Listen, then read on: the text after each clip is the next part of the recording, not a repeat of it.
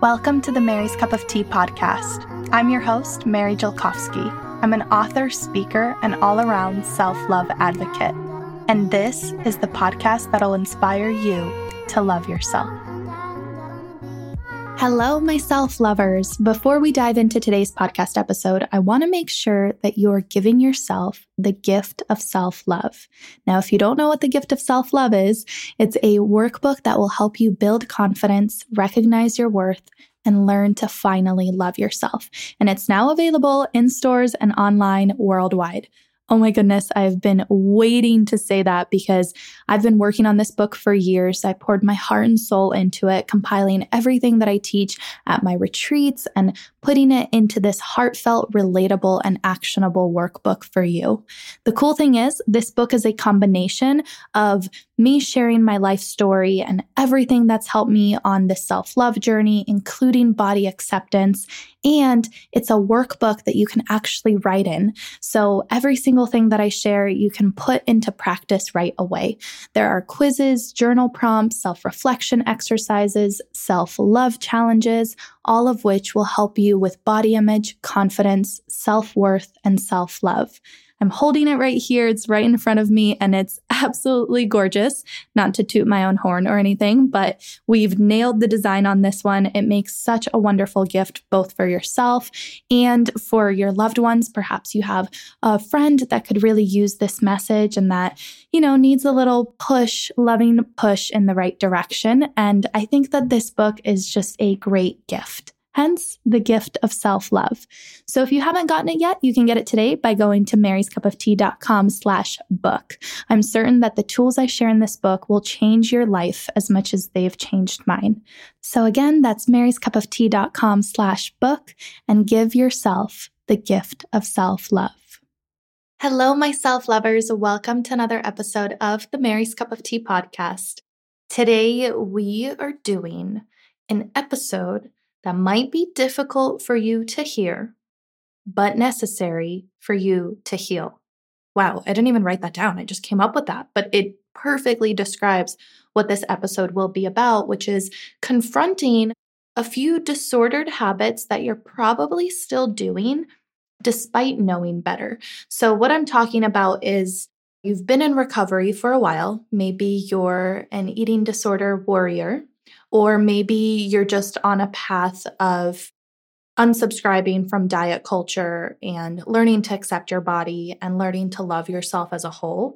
So, wherever you're at on your journey, there are some diet cultured habits slash behaviors and some things that we've been brainwashed to do subconsciously because of beauty standards and fat phobia and all of that fun stuff that we know about, but sometimes it's a little bit difficult to actually put it into practice, especially these little pesky habits that we've been doing for so long, like probably since childhood.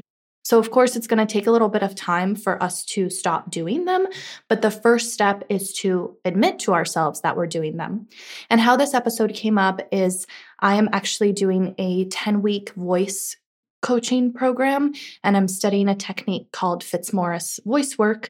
It's a group class over Zoom, and it's all about creating room in your body so that your voice has a place to reverberate.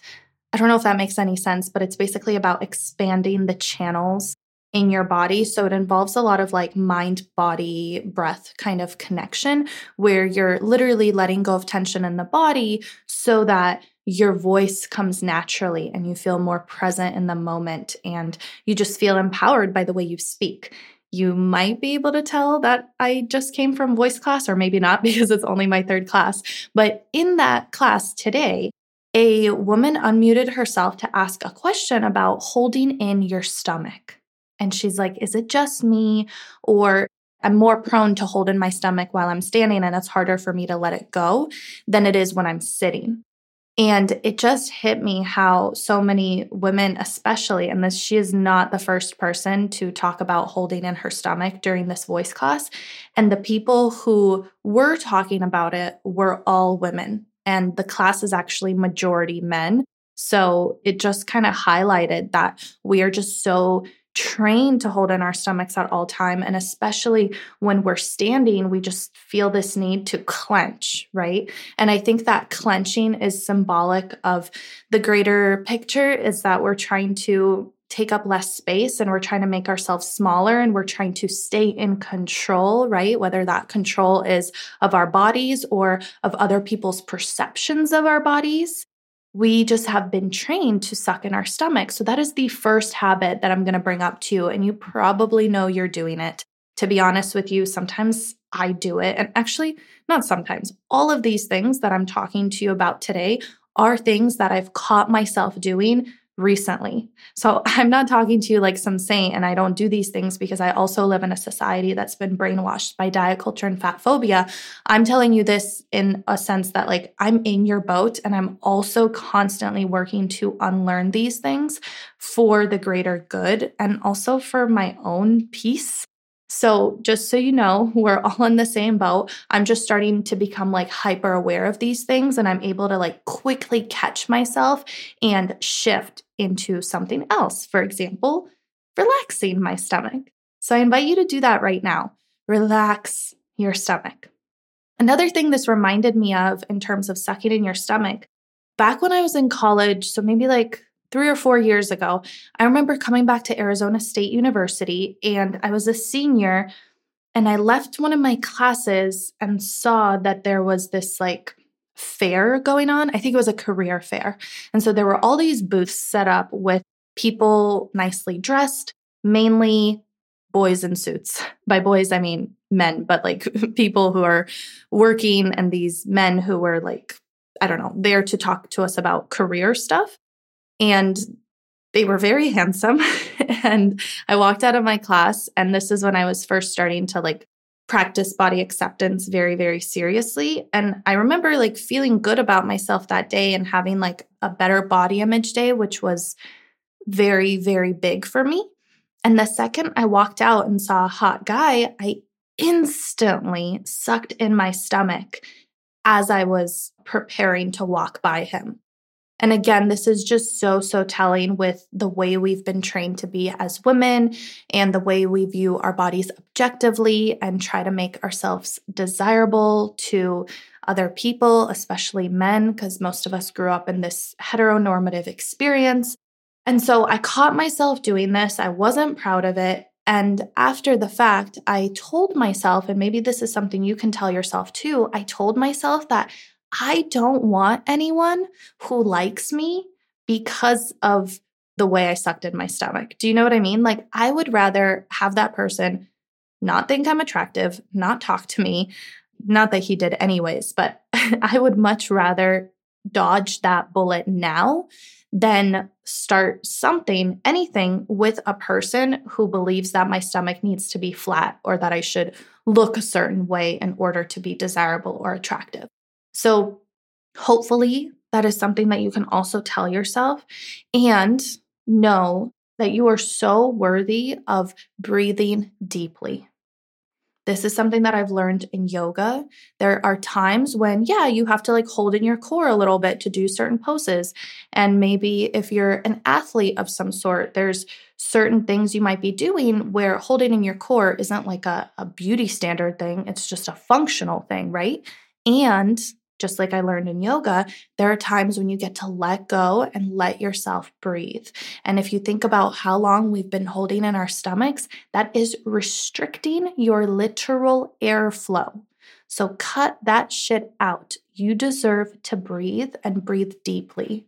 On that note, I'm going to take a dramatic sip of tea to let that message sink in. breathe, okay? Let it go and breathe. You don't have to hold on to your stomach. You don't have to suck in in order to feel worthy. Let yourself expand and take up space and take deep breaths. The next thing, number two thing that you are probably still doing subconsciously, I know I am, and I hate when I do it because I'm like, Mary, you should know better. But I must admit, body checking. The thing about body checking is that there's a fine line between looking at yourself in the mirror when you're getting ready or dressed or something normal like that and looking at yourself in the mirror when you really, really don't need to. So, here's my advice to you if you catch yourself body checking. First of all, you need to figure out when you're doing it the most. Is it in the morning when you first wake up? Do you instantly go to the bathroom and like lift up your pajamas just to see what your stomach looks like that day? That is disordered. Stop doing that. Or maybe it's after you shower. For me, this was a big one because back in my eating disorder slash fitness days, I used to always critique and obsess and look at my body after I showered because I felt like the steam was like making me smaller or something. So I would constantly body check after a shower. This is similar to noticing when you feel most tempted to weigh yourself. I used to go to this gym again back in my fitness slash eating disorder days. And after I showered at the gym, there was this scale that was right in between the showers and the locker rooms when I would get dressed. So, literally, after I showered, I shit you not, I would walk out like in a towel wrapped around my head and a towel wrapped around my body. I would take off the towel off my head and off my body. So, I would be standing butt ass naked in the women's shower slash bathroom. And I would step on the scale at this gym because I convinced myself that it was the most accurate and it was the most accurate after I showered. And then I would subtract like half a pound because I would tell myself that my hair was wet and that was adding on weight. Okay, that is messed up like literally messed up. Until this day, I'm actually a member of the same like gym chain, but in a different location. And the other day, I had to take a shower at the gym, and it was my first time showering at this place in years and years and years. And it was set up in the same way. So there was the showers, and then a scale, and then the locker room slash general getting dressed bathroom area, right? So as I was walking from the shower, me and the scale made eye contact and it looked at me and I looked at it and I said, Not today, Satan, because I already knew that it was there and I knew that it would be tempting and I knew that it might trigger me. And there have been times in the past couple of years that I have fallen into that trigger and I did step on the scale before quickly running off of it. And I'm not proud of it. So, again, nobody's perfect and we're all on this journey. But you have to know when and where you're most tempted to do it. And you have to do something else to avoid it or basically interrupt that habit. Because most of the time, these things that we're doing, these disordered behaviors, they are just a habit. And you have the power, the willpower to use it in these moments. So you just got to channel it, everything within you, and just say, Not today, Satan, and close your eyes and walk away. So if you're body checking while you're getting ready in the bathroom, close your eyes, walk away, and maybe get ready in like a different part of your house where maybe the mirror cuts off at just your face so you can do your makeup without staring at your body. Or maybe you just need a switch in scenery. Like maybe it has nothing even to do with the mirror. Maybe it's just the whole like habit thing that you have between like waking up and going to the bathroom and looking at yourself in the mirror and taking a shower and looking at yourself in the mirror. Like maybe it's just this routine that you need to interrupt. Back when I used to do private coaching, I had this client and we were working on binge eating. And she would tell me that every time she would come home from work, she would walk in to her house and go straight to the refrigerator and binge because she was so stressed and hungry and tired from work. And I'm like, okay, well, first of all, that's totally normal. Like you're just looking for a stress release after getting home from a long day at work. But given that this is happening every single day, that just shows me that it is literally like your body and brain is just on autopilot and you don't even realize you're doing it half the time. So I asked her, I said, walk me through the layout of your house and how you walk in. And she said, okay, well, I walk in through my garage because I park my car in the garage. I walk in through my garage and the garage door into my house leads straight into the kitchen and I see the refrigerator right away. And I said, okay, what if instead of walking through the garage, you could walk in through your front door and just see what happens? I'm not telling you that you won't go to the refrigerator, but just see what happens when you pattern interrupt. So the key is not to be like, I'm going to take this different route and avoid the refrigerator. Like, yeah, you could try doing that, but chances are that's going to lead to a lot of stress. And remember that what you resist will persist. So if you really, really, really resist, sometimes there is such a thing as exerting too much willpower, and that's kind of going to backfire and you might end up binging anyways. But the key is just to kind of like notice what your body and brain does when you pattern interrupt. Maybe you walk in through your front door and instead of going straight to the refrigerator, you can go into your bedroom to change into something more comfortable, like out of your work clothes and into your home clothes. And then see if you want to binge. And if you do, like, you know, do what you got to do, but maybe you can make yourself a snack. And maybe creating a different pattern and a different way, a different routine in that sense is going to give you just enough redirection so that you can make different choices. So that's just an idea. Does that make sense? When it comes to body checking, it's all about pattern interrupting.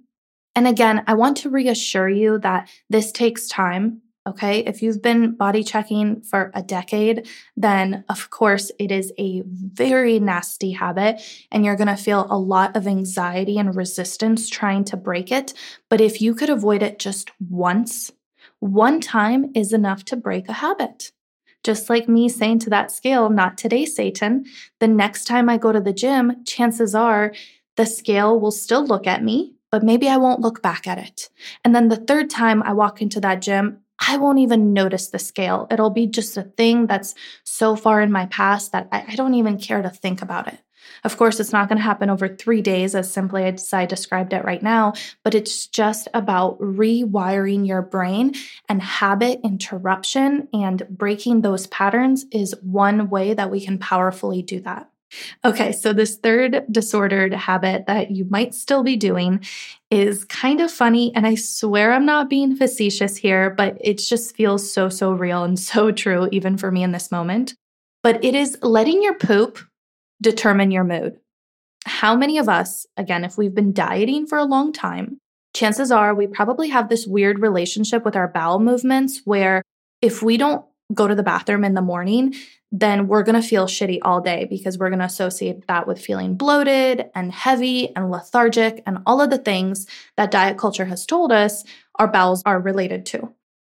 I want to insert a caveat that I am fully aware that there is like this gut brain connection and there's a lot of serotonin living in the gut, and healthy bowel movements are definitely not underrated. Like, if you go to the bathroom, you probably will feel better about yourself, but I want to challenge that and ask how much of that quote, feeling better about yourself after taking a shit, how much of that is related to diet culture?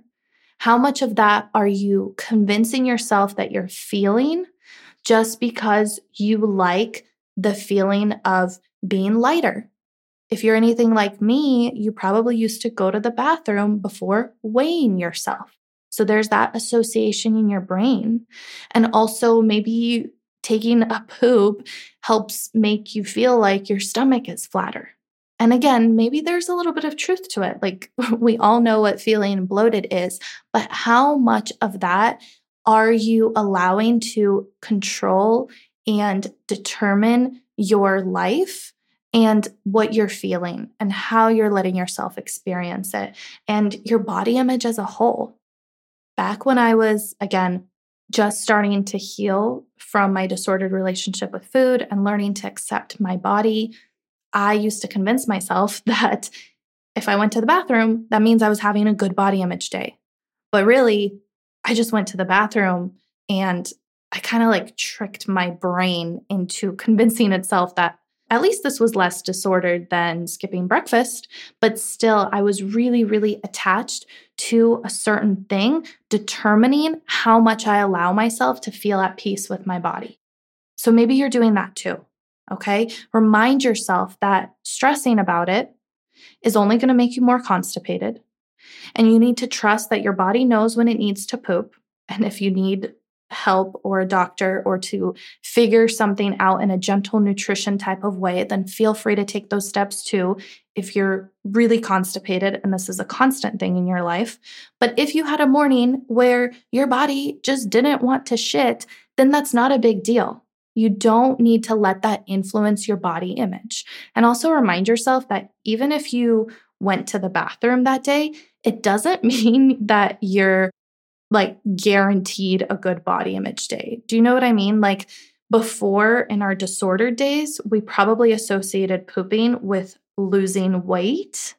So that's why it kind of made us feel better about ourselves. But we're different people now. We don't make those associations anymore. A poop is just a poop and has nothing to do with our body image. I really hope my social media manager puts that as the quote on the Mary's podcast account, because that would be too funny. A poop is just a poop and says nothing about your body image. So remind yourself of that when you feel tempted to let your poop influence your mood. Number four, the fourth disordered habit you might still be subconsciously holding on to is beating yourself up for overeating.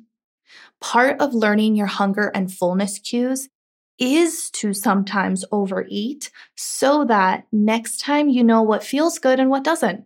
Next time you kind of know your threshold or your limit or how much of something you like to eat before it starts feeling uncomfortable.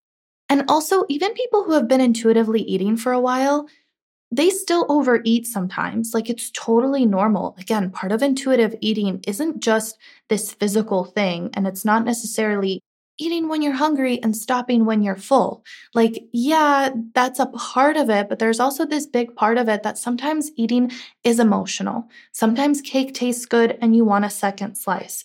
Sometimes you want to kind of like veg out on the couch and eat a bag of chips and you probably ate the whole bag and now you're like, ugh, I shouldn't have ate the whole bag. But you're not going to beat yourself up over it because it's just freaking chips. It doesn't decide your worth. They tasted good.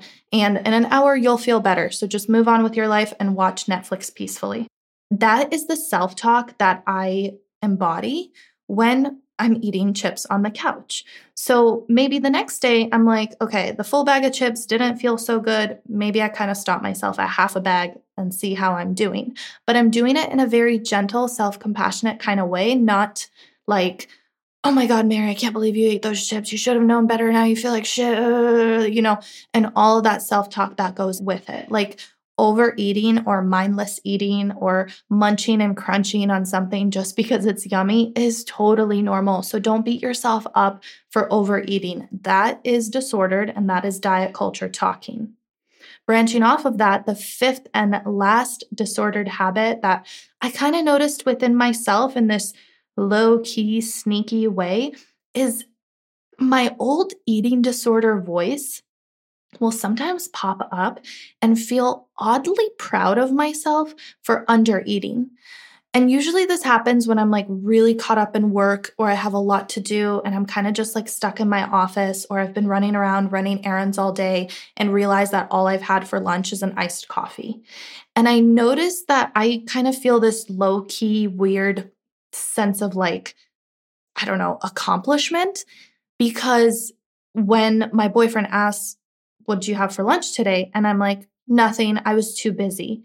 I say it with this like arrogance, I guess, or this like little piece of like, yeah, that's how hard I'm working. That's how disciplined I am. That's how much I don't care about food.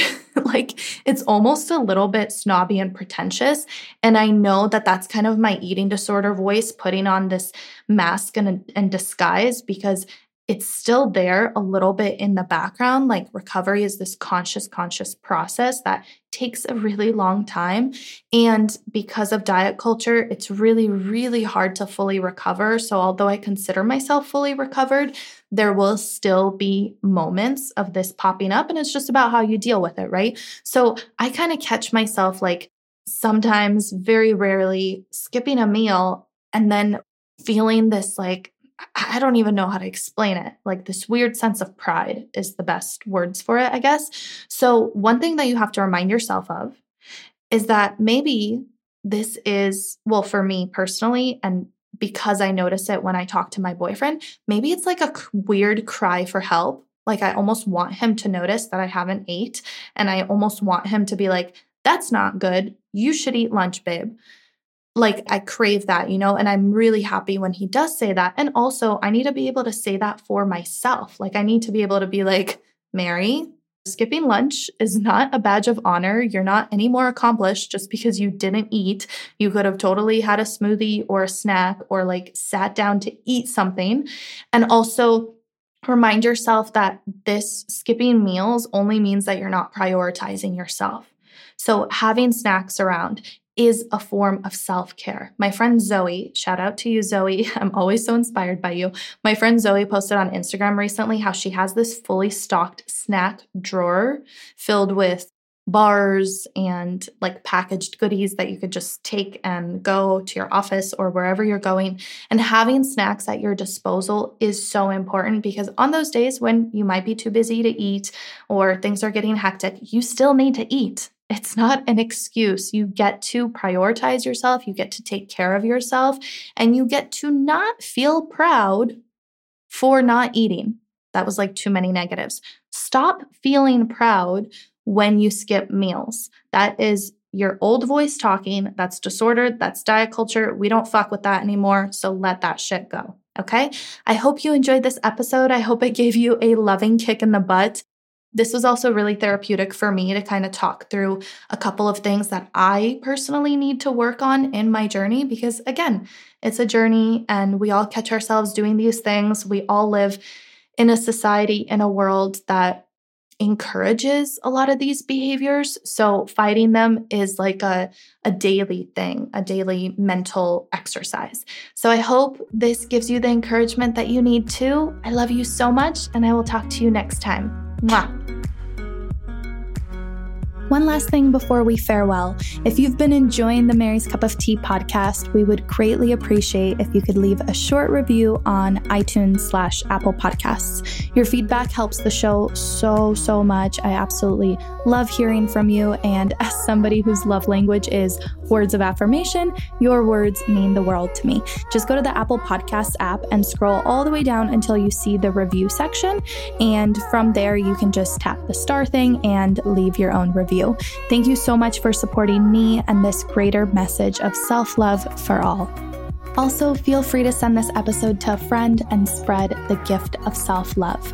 And speaking of the gift of self love, make sure you pick up my book, which is available in stores and online worldwide. Just head to maryscupoftea.com slash book and you'll find all the links to give yourself the gift of self love. I love you all so, so much, and I will talk to you next time. Mwah.